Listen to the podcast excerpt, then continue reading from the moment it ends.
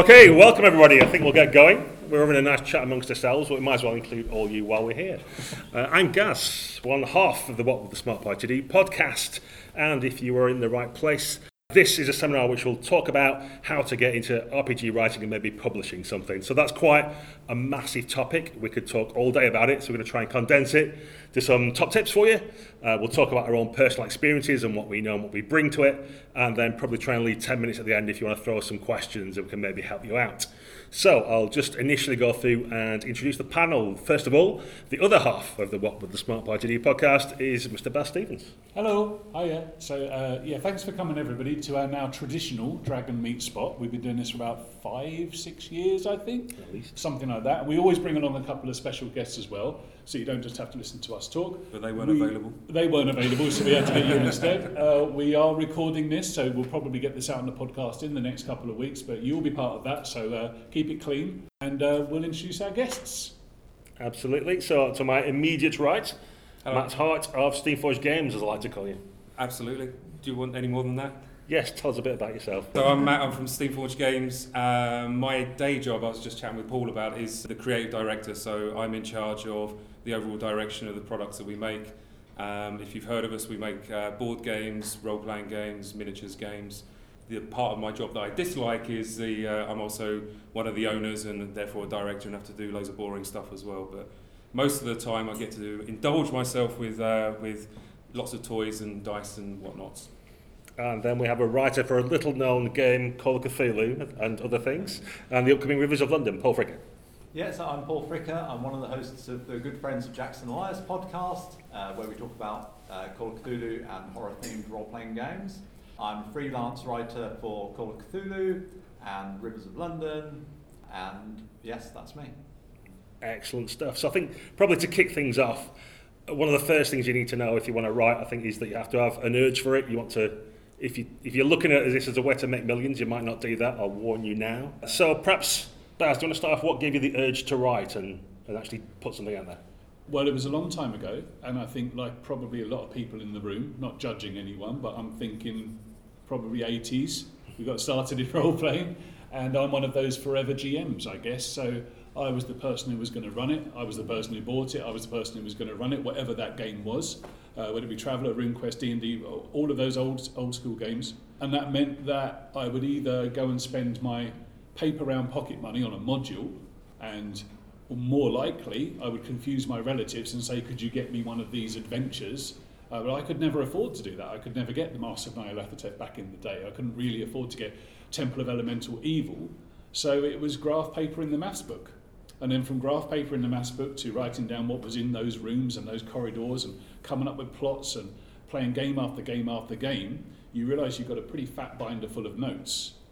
And then you just imagine as a, as a young man as I did that one day you might go so far as to get something into White Dwarf. That would have been about the pinnacle.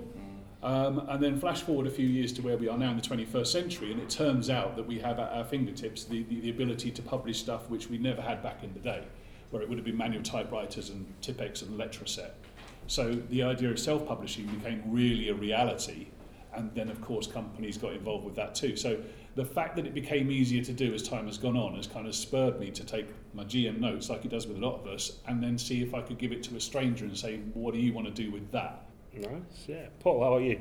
I think, yeah, much, much similar story to Baz, really. That I think role playing games, you know, even sort of from my first experience of it, it was something where I loved games as a, as a kid. I loved playing board games and card games. I'd always try and you know get my relatives or, or, or friends or whatever to, to play a game, play a game with me. I, I think I was that kid that was forever bugging people to, to play a game. Uh, but it'd just be you know Monopoly and basic kind of board games and so on.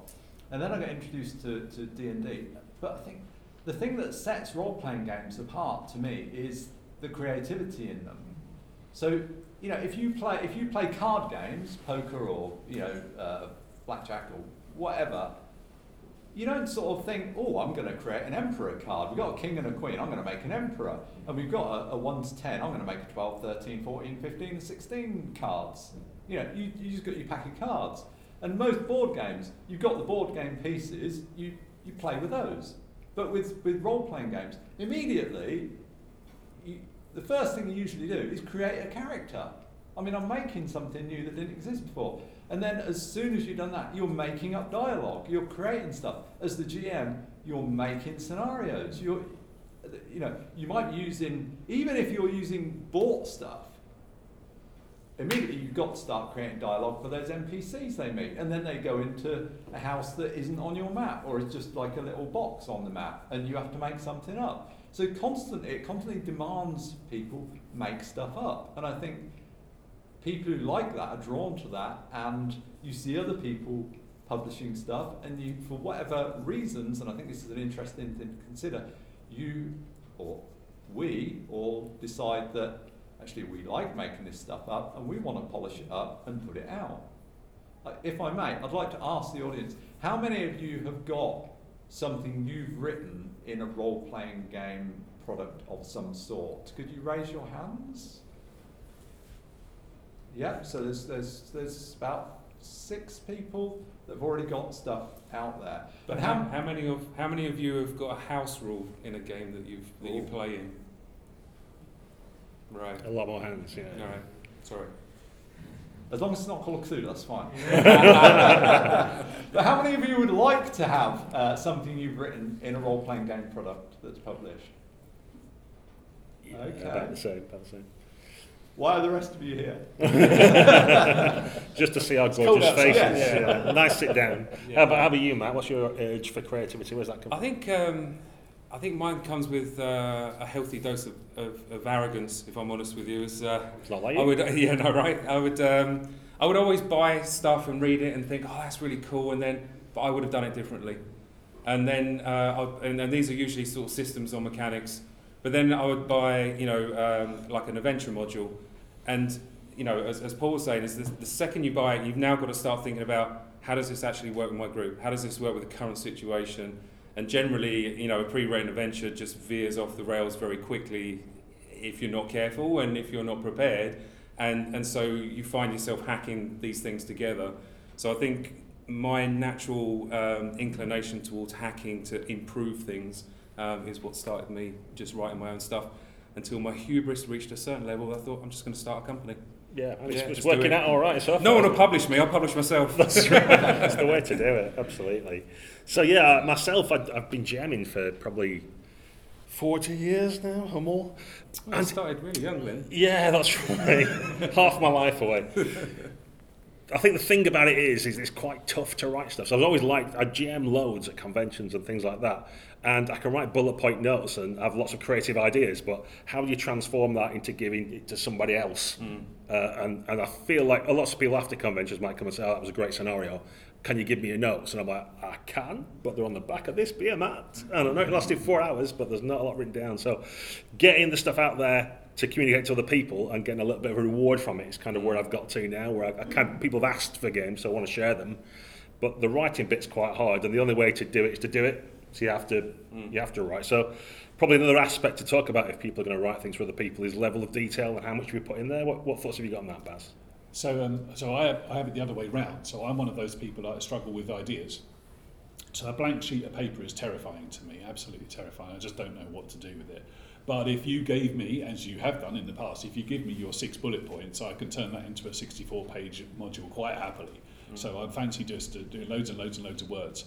And I love riffing off of existing ideas. So that does get you into the territory of how much is too much, how much is not enough, and there's a level of tolerance depending on game system and the audience that you have for your stuff. So, being brought up on White Dwarf, as I think many of us were, I was used to seeing scenarios laid out in White Dwarf, and they would only be maybe a big scenario in White Dwarf might be four or five pages in tiny, tiny letters. If you ever go back and look at a White Dwarf, it's like size four font. It's ridiculous. But I would sort of take that and think, well, okay, so that's an amateur publication. So obviously, if I'm going to write an adventure, it needs to be way bigger than that. And then you look at publishers who, to this day, if you see adventures at all, they tend to be quite chunky things outside of OSR D and D.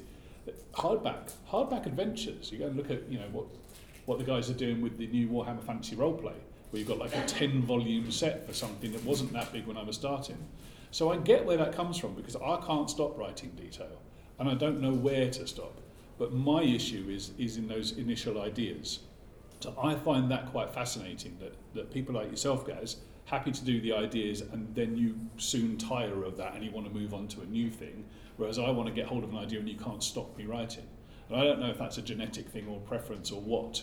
So I'd be interested to hear what the other guys have about, about from ideas to development. Two you're, you're an ideas man, aren't you? And also a bit of a developer, designer. How would you Yeah. pigeonhole yourself if you can? Uh, yeah, I, I really enjoy the beginning bit and the end bit of making a product. The, the, the hard work in the middle, I don't, Don't like hard work, at all. No. so I, I, I really find it quite easy to come up with a lot of ideas for you know for situations, scenarios, stories, game ideas. But then I really struggle to to kind of get it out of my brain because I tend to think about things in, in shapes is the way, best way of describing it and just things mull around and then they start locking together.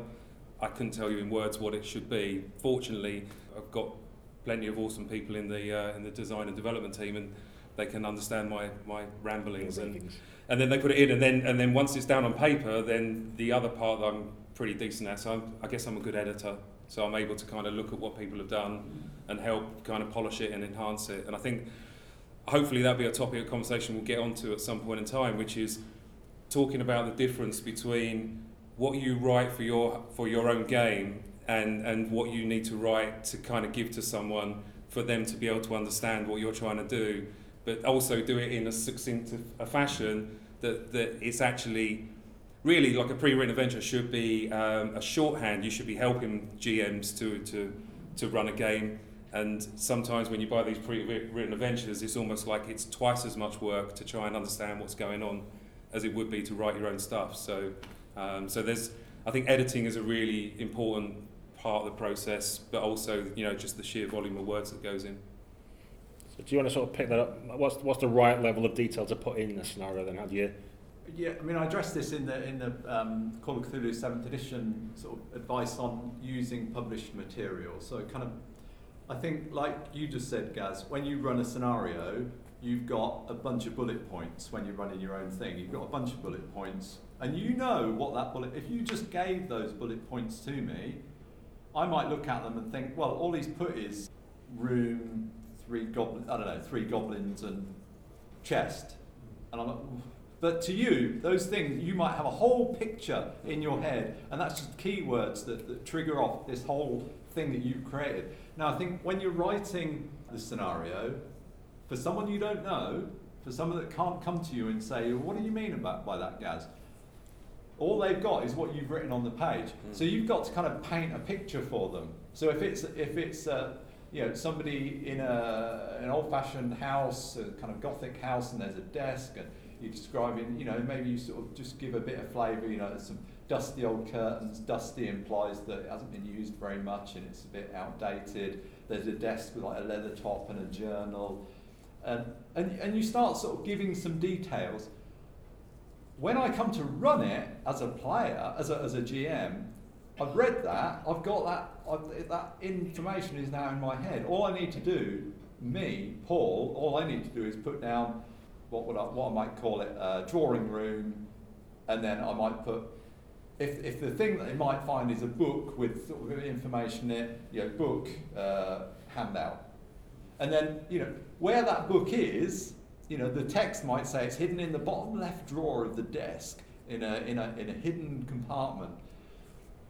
I might that you know to me that might not be too important. I might decide it's on a shelf in the behind some other books, or there's a swing round like library thing, you know, where, where there- there's a concealed room. So I can elaborate on that, but because I've read that detail, I've got a flavour of it now. I know what it means, and I know what my so it goes from your key your your bullet point, then you write it up as a full blown text. Then I buy it, I read it, and I then take that and I make my own bullet points. And now I'm running my game with my own bullet points. That that's how I understand it. That's how, that's what works for me. Hmm. So it's, it's sort of like, you know, it takes that arc to me, and I'm, I'm now I can run it. But I've kind of got to read all that stuff, not not copious detail, but enough to get the ideas across. But if you if you were writing something to publish, Hmm. taking your example of the book is in the third drawer on the left, would you actually write that specifically, or would you say in this room there is a book, and then leave it to the GM? Because a lot of the times when I'm running a game, you know, a player might come up with a cool idea. Oh, if I pull this statue, maybe there's a fake thing. I'm like, oh yeah, shit, that's a good idea. All right, yeah, that's where the book is. Do you know what I mean? I Whereas- would, I would say, um, you know, because I, know people will read it and then they'll come to me and say, well, where is the book? Where's Right. it hidden? And I'm like, well, because I, yeah, you could not put that information in, Yeah.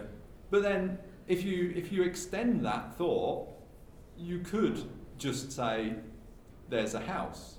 You could just say, you could just say. Is, is a blank sheet of paper, make your own scenario. Right. If you're creative, why do you need that anyway? So I think I think yeah, you do. I, I would say there's the draw, but I'd also sort of say you know maybe in a box text if you want to juggle these things around a bit and put it somewhere else, that's fine. Do that. Mm, mm. Yeah, yeah. So I, I brought um, a DM's Guild adventure, which Bryce Lynch reviewed and says great detail, loved it all. But then when I read it, when I actually tried to run it, I couldn't find what I wanted because of the wall of text almost. Mhm. It's Like, it's not quite wall of text. So I'm writing another thing now, and what I've done is the same style of the cool, evocative detail with specificity, which people like. And then at the bottom of each bit, just got like some bullet points to say. You know, one bit's for when people read your scenario, and then the other bit's for when they're running your scenario together Like go a mnemonic, isn't it? Yeah, yeah. Uh, but they might want to make their own bullet points, that kind of thing. So, so how about you, Baz? How do you think you get to the essence of writing for someone else with giving them enough that they're interested in? Do you have to have a lot because people just read scenarios for reading, or do you want to make it playable at the table, or how do you balance the two? So there's that's the challenge, isn't it? That's the balance. Too much, not enough. Finding that Goldilocks zone of what works. I think you're trying to do when you're writing a, a, a scenario for publication. It's a very tricky challenge because you've got multiple audiences and multiple pulls on you as an author. You definitely need to write something that's interesting, and that maybe doesn't need saying. But uh, looking at some publishing ventures, I think perhaps it does need saying, because your first job as a writer is to get a potential GM to read your adventure and go, I want to play this. Because then that stranger is going to go and pitch it to some players that you don't know either. So if you can't interest a potential GM, you've got no chance. So it has to be evocative, and you have to use your skills as a fiction writer, as to be an engaging writer, to really grab someone. But then, at a certain stage, you've also got to make it a usable technical manual that can be opened up at your table or in front of your computer where that potential GM who got all excited with your lovely use of adjectives now wants to know which drawer that clue is in. and they need to be able to do it almost like that. So you've got to start thinking as a technical writer as well as an evocative writer. And you've got to think about layout and about whether the clue is actually three pages in. Is it going to, going to go into a sidebar? Is it going to go into some kind of table? So you've got an awful lot of things that's being asked of you as a writer. And when you're sitting down as, as an amateur in front of your mates who come round every Friday night, you don't have to address any of those things at all. You just have to put on a bit of a show. And that's why it's a challenge. I think writing for multiple audiences is why I think we probably all of us would struggle to think of our top five published scenarios because it's difficult. It's really difficult. And I don't claim to be an expert in it at all, but I am an angry consumer of published scenarios where I, I, I think this was great, but it didn't work at the table because of this. Or this one really worked at the table. I didn't think anything was going to happen because it was a fairly dull read, but I just grabbed it in a moment. Mm. So I don't think I know the answers, but I do know that I think you have to write with multiple different lenses across your work. And that's where collaboration, I think, might actually be the key. Yeah, definitely. Get more sets of eyes on your work. And playtesting. Yeah, Yeah. I pick up a load of modules, I read a lot of content, and then you try and run it, and it almost falls over like at the first contact with the players, and you think, has this has this been play tested? Is like, did anyone real actually try and run this? And so I do think, yeah, multiple pairs of eyes, not only in terms of the text and how you're presenting that information, so you want feedback from GMs, but also from a player's perspective. Because I think that the thing that's most terrifying if you're GMing and running a module is we can all like we can all sense when players have kind of not got what's going on. And now you're sitting there going how do i pass through all of this to work out the thing that i need to give you that's going to get you ticking and back on, on track? And it kind of ties in a lot for me um, you know if you're putting let's call them clues right? So so a role-playing game is all a series of find a thing that leads to a thing that leads to a thing that leads to a thing. It's kind of if you want to be really reductive but but there's so many modules out there that you buy or, or you, you read and you you get to like the fifth chapter and the players are at the fifth chapter and it's course of course at this point the players will have the key of Antioch and you're like what?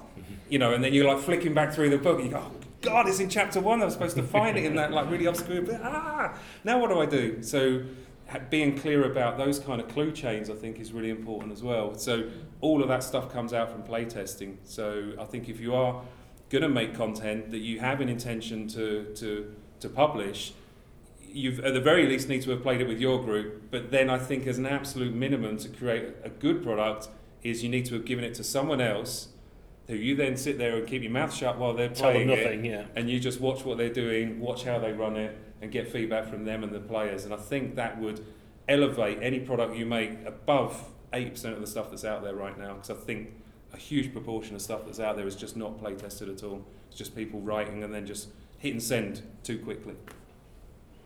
Yeah, I think you've got a duty to almost, as, as the text should almost spoon feed you, the GM, the stuff that, that's going on there. I don't want to read a scenario and feel like I'm an investigator, a player character investigator, reading a kind of like a find your own adventure book. Hmm. And like I've read, I've read like a couple of pages, and I'm like, well, I don't actually know what's going on. It, it they haven't actually said what the answer to this question they're posing is. I don't want to. I don't want to have to work this out myself. I, I want it just to tell me this isn't the game.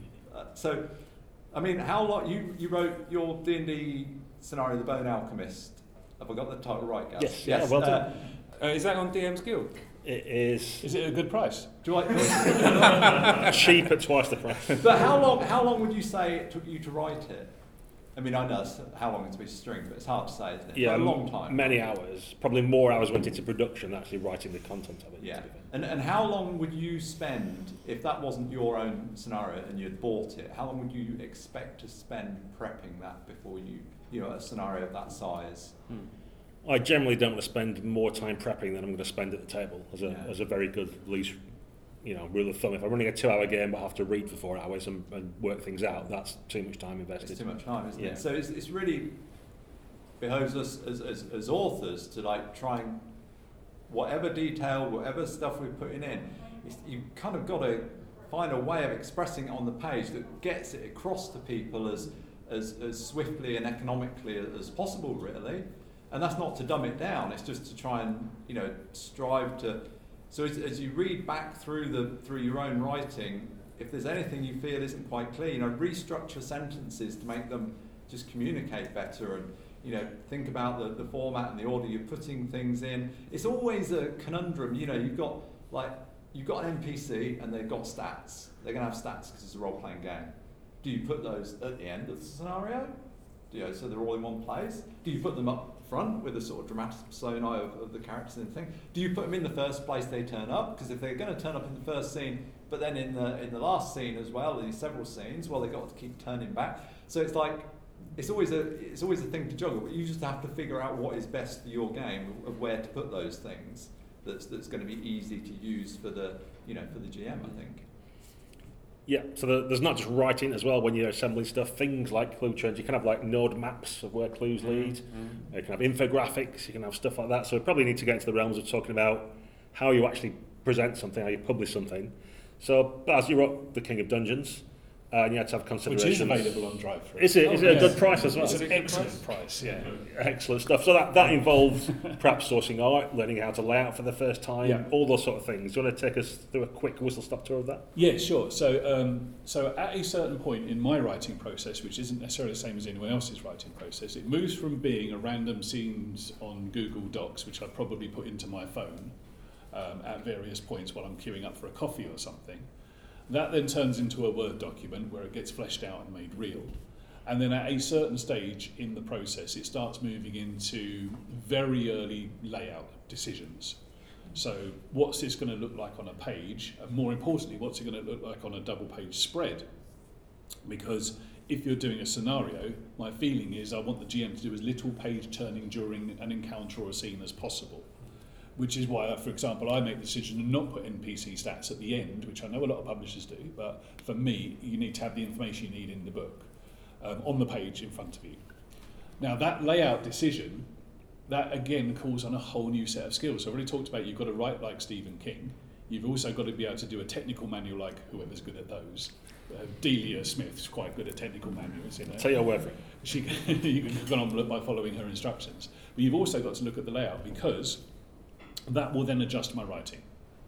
So I will then try and be economic, and I know we've had a discussion with Paul before, where he says at the end of a good writing day, you can sometimes have fewer words at the end than you had at the start, Mm. because you can find that your map that you've used, if it's a really nice map and it's labelled kitchen, all of a sudden you don't have to put in the text. You enter a kitchen, it's full of pots and pans, and you can cook things in it, and it's 20 feet across this way and 40 feet up that way, because that's all described in the picture and by the title of the room. So you can start to be a bit more economical.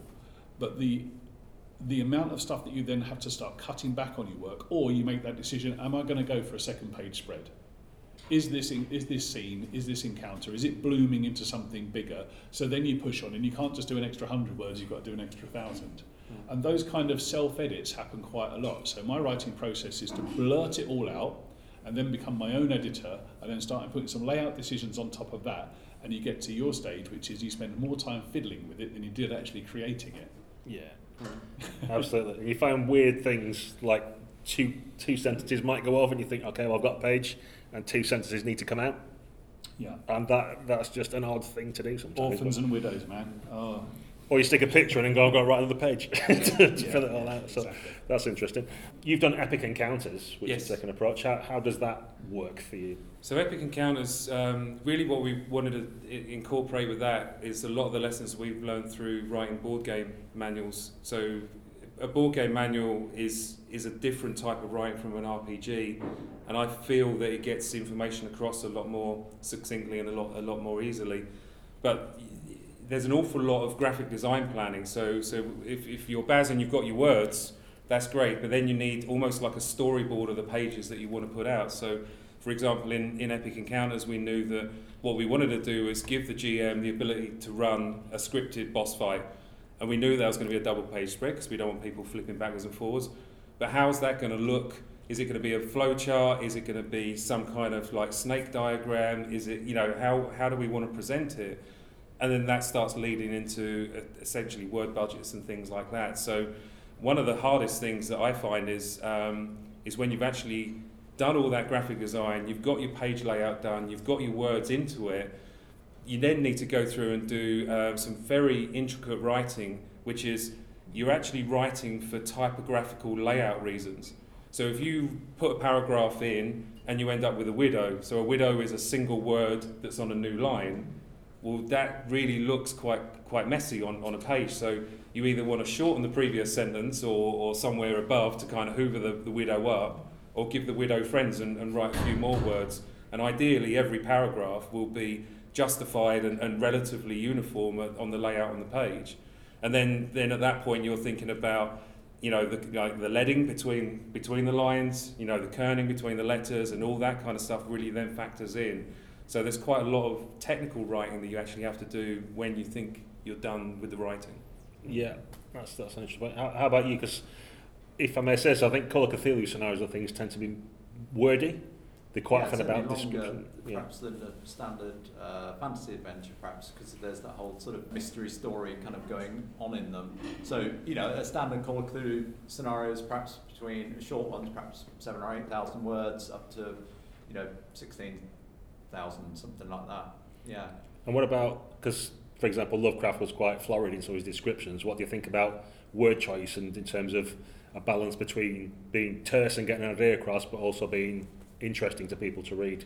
Well, I think like Maz said, you've got to you've got to make it, you've got to strive to make it come alive on the page and excite people's interest. Hmm. So you know, it's, it's just a case of reading you know a couple of paragraphs, and you get the sense that you're excited about it, and you know, oh yeah, I want to run that. Or if it's just a bit, or if it describes the same thing but in a in a dull, lifeless way, well, it doesn't it just doesn't grab your attention. So. I think word choice is, is very much down to the individual author. I don't think you haven't got to use like Lovecraft's vocabulary by any means. So I think just try and make it interesting. But I think I would go back to the thing of um, what you said about who you're writing for. I think when I started, I started by writing scenarios for myself, obviously. But then I started, I got into a little group that was running games at conventions, and I, we would write games. And the thing was, our little convention, our little way we did it was you'd run your own scenario and you'd run one of the other people's scenarios in the group. And that meant that you know, I was having to write a scenario that somebody else could run, but they could come to me and talk to me about it. And that's like the first layer of the onion really is writing for yourself, but the second layer is writing for somebody else. You know, if I wrote a scenario and, and Gaz is going to run it, well, I can write it and he can say, well, I don't understand this bit, you know, and we can, we can talk it over. But if I'm writing it for somebody I don't know, that's like a whole nother kettle of fish, really. That's, that's a whole nother thing because you've got to put so much more into it. And that's, that's if you're going to write a scenario and give it to a publisher, that's as far as you need to go. Because they'll, they'll do the editing, they'll do the art, they'll do the layout, they'll pay you probably, you know, cents per word, eh, you know, X cents per word, and that's the last you'll input you'll have on it until it comes out in whatever format. And that's how, you know, that's how I started. When it came to actually publishing, going all the way through to publishing my own work in um, PDF online, you know, that involves some more steps that, that Matt's just been talking about, about like maybe getting somebody else to do the layout, not doing it myself. And then if you want to go through that process all the way to having it not just as, as a PDF online, but as print on demand online, mm. that's a whole nother level of, of stuff that I hadn't even like figured was a thing. So many more and there's one step beyond that as well, which There is, is. yeah, yeah. POD layout doesn't then translate into a proper Yeah. full print run. I've not been that far yet, right. but exactly, yeah, Yeah. yeah, So there's all sorts of levels. But your first level, if you want to write something, is you write it out. It could go on a blog, or it could go to you know, community content, uh, like uh, Chaosium's got Miskatonic Repository, Free League have got one, uh, D&D Beyond, is it D&D Beyond? Is that DM's? Guild. DM's DM's uh, Guild, yeah. Um, and and the- there are various things where you can get your stuff onto those, mostly on DriveThru, and you know it's out there in the world for and then the real work begins. yeah, relatively but relatively low barrier to entry. Uh, and they're really good places to start because quite often the companies will give you a style guide. So they'll tell you how to write and what sort of things to put in and not put in. You can quite often get Word doc templates or things for like Affinity. If you've not done any publishing before or layout, uh, Affinity is a good price, about 25 quid, something like that. And there's some good guides out there. Um, so you can get quite a lot of the tools for actually putting something together. I think being strategic about and realistic with you, with yourself about why are you writing is, is what what do you want to get out of it? Do you just want to put your content out there and, and, and let people pick it up? Great. If you want to do it to build a portfolio that you can then go and speak to an existing company and do some freelance work for, you probably need to you know start thinking spe- more specifically about the types of scenarios you want to be out demonstrating your portfolio. You know, and if you're going to look to maybe take it to creating your own company or your own you know uh, publishing house then then there's a different set of things I think you need to practice. So being a bit more specific or realistic with yourself about why you're putting this content out and what you hope to achieve from it. Because you know as, as Paul said once it's out there it, it's a, it's kind of like in many ways that's where the real work begins. Because just putting something on DM's Guild doesn't you're not going to instantly become a platinum seller. You know you've got to get the word out. It's marketing. Is, is getting your social networks working and everything like that, if that's what you want to do. You're not going to be driving a Lambo off of one one module. I've discovered that to my regret. Yeah, that's, that's true. Yeah. I might have got a tank of fuel out of it. I think that's Yeah, as, as good as it lucky. got. So a a step beyond perhaps community content is to look at something like Kickstarter. So you went on that journey, Baz. Do you Yep. wanna- we can't cover the whole of Kickstarter in, in five minutes, but do you want to give us a, mm-hmm. Not a taste? Sure, and, and Kickstarter is a constantly evolving beast anyway, and things have changed since I did mine a couple of years ago. But Kickstarter is is just a must. It's just a must. Gaz talked me out of releasing my work straight onto DriveThru and just hoping that people would find it, um, because that seems like you know if you're a little bit shy, as I am, about some sort of things, you think, oh, I'll just push it out there and maybe people will like it, and then word of mouth, if I'm lucky, you know, people might pass it around at gaming conventions, and then you know, one day maybe I'll hear about someone in Japan playing my game, and that would be nice. And Gaz said, no, what you want to do, mate, is try this thing called Kickstarter. And you're right, because Kickstarter is there to get projects going, but it's also, let's face it, it's just a massive promo tool. It is fantastic at generating buzz, generating a community, getting some getting some actual pledges down before before you commit to, to getting into the world of print and POD and PDFs and everything else like that. However, however, Kickstarter can also be the bane of your existence. So if you take nothing else from this from my advice today, it's if you're going to write, get the writing done before you do your Kickstarter. Do not launch a Kickstarter, have 600 people give you money, and then start writing the thing and delivering on your promise to them. You will not do it. They will be angry. There will be lawsuits. You will starve. These are not good things. Get your stuff written first put in the hard work and then go to Kickstarter with a product that's nearly there or thereabouts if it has to be. If you want to use Kickstarter to put art into your work, if you want to use Kickstarter to get professional editing, that's great. But do not take the money and then think, if only I had £10,000 in my bank account, I would then be able to write my work. It is, it's, it's just a fool's game. So don't do that. So I didn't do that. So, um, so my stuff was ready to rock the moment I launched my Kickstarter. I'll, I'll go one and more it was step. fulfilled immediately afterwards. Go on, man. One step further than that, though, it, it, having all your content written, brilliant, right? And, and I think your advice is sound that don't go to Kickstarter until all, all your content's written. But do not ever go to Kickstarter without a proper business case and a proper project plan and some quotes on, on, on stuff what you need to outsource. Yeah. Because you will get tripped up. And then whatever your business case says, add 30% to it. So you've got a contingency fund.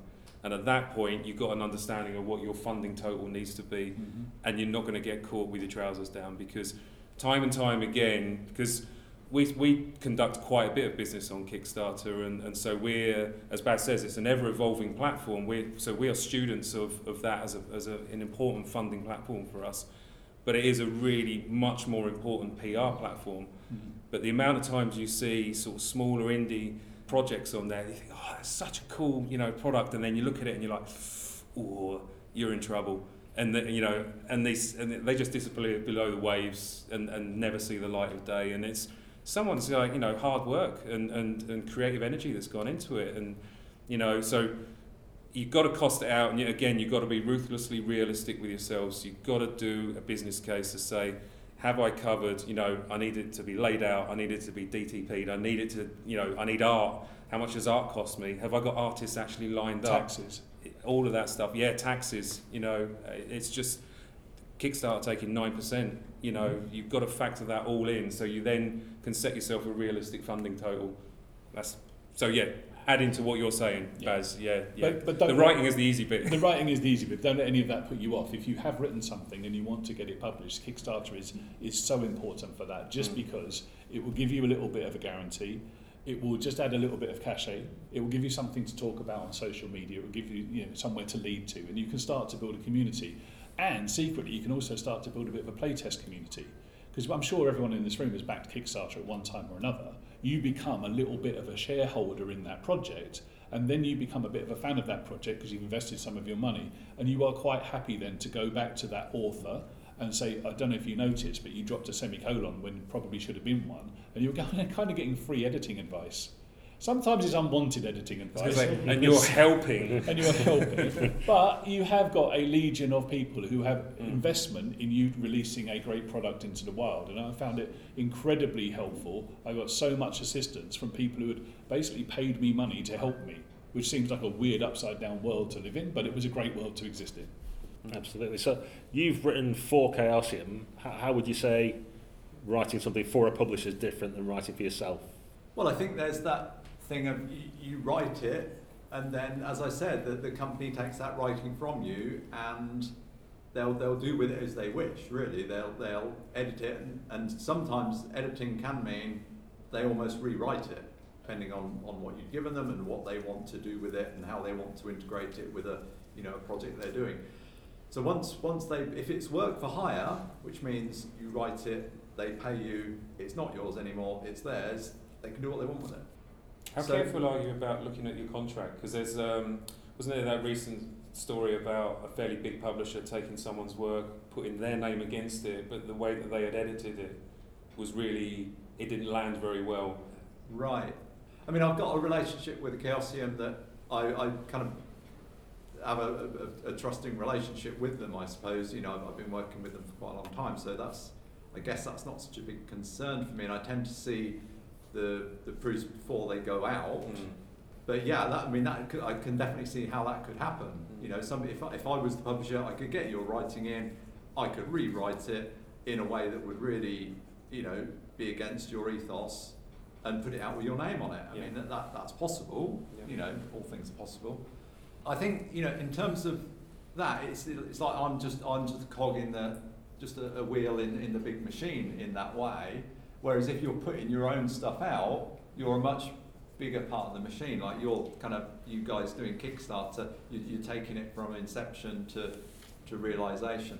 I think as a, I mean, it, it, I don't know about people in the audience, but that to me, all of that, even you know, having written some stuff and done some stuff myself, some of that sounds a bit intimidating. Uh, you know, having to know about taxes and uh, you know all those things that sound a bit you know financially worrying, and and also things I don't really know anything about. That's that's a bit know that's, that's, that's a lot to take on. So I think one of the things you have to realise is what your own strengths and weaknesses are. And you know, when it came to seventh edition Call of Cthulhu, I'm probably if Mike hadn't pushed us to actually get on and finish it, I'd still be tinkering with it now because I'm a tinkerer. You know, I, I just keep fiddling with things, and I've kind of trained myself to get through to you know, actually publishing a scenario.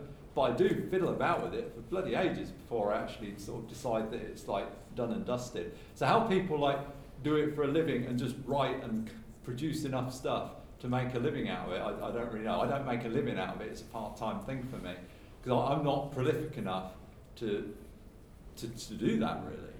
You know, and I think yeah, you have to realise what your strengths and weaknesses are and find people to work with. Perhaps find somebody if you've got a friend who's into layout, if you've got a friend who's a good editor. And when I say a friend, I don't mean you're going to get them to do work for nothing. If you're putting stuff up on DriveThru, it's built in that you can share royalties. So you could share royalties with them. You can, um, you know, or you can pay them a, a flat fee. Um, but be aware that if you're putting stuff up on DriveThru, we looked up the stats the other night. It, what's the percentage of people that hit copper and above, which is 50 sales and above? Yeah, so there's about 110,000 products and 14% make copper. Uh, and above. Well, actually, no, it's about the same for silver, and then it, dramatically drops off to like 3% gold or something. So it's probably about a third of products get copper above, maybe. Yeah. So chances are you're going to sell less than 50. But don't be discouraged by that for your first your first try. I would say, like you know, to do it, do it. Start writing and put things out there, and that, that's where you'll get going. Just manage your own expectations. I think. Well, I think the thing is, you're going to get people say, "I played your scenario; it was great," and it depends if you're doing it for them. Like, like you say, you've got to sort of think what you're doing it for. And if you're doing it just because I love, I love the hobby and you want to share in it and you want to have just maybe as something as basic as you want something out there with your name on it because that's a nice feeling, fine.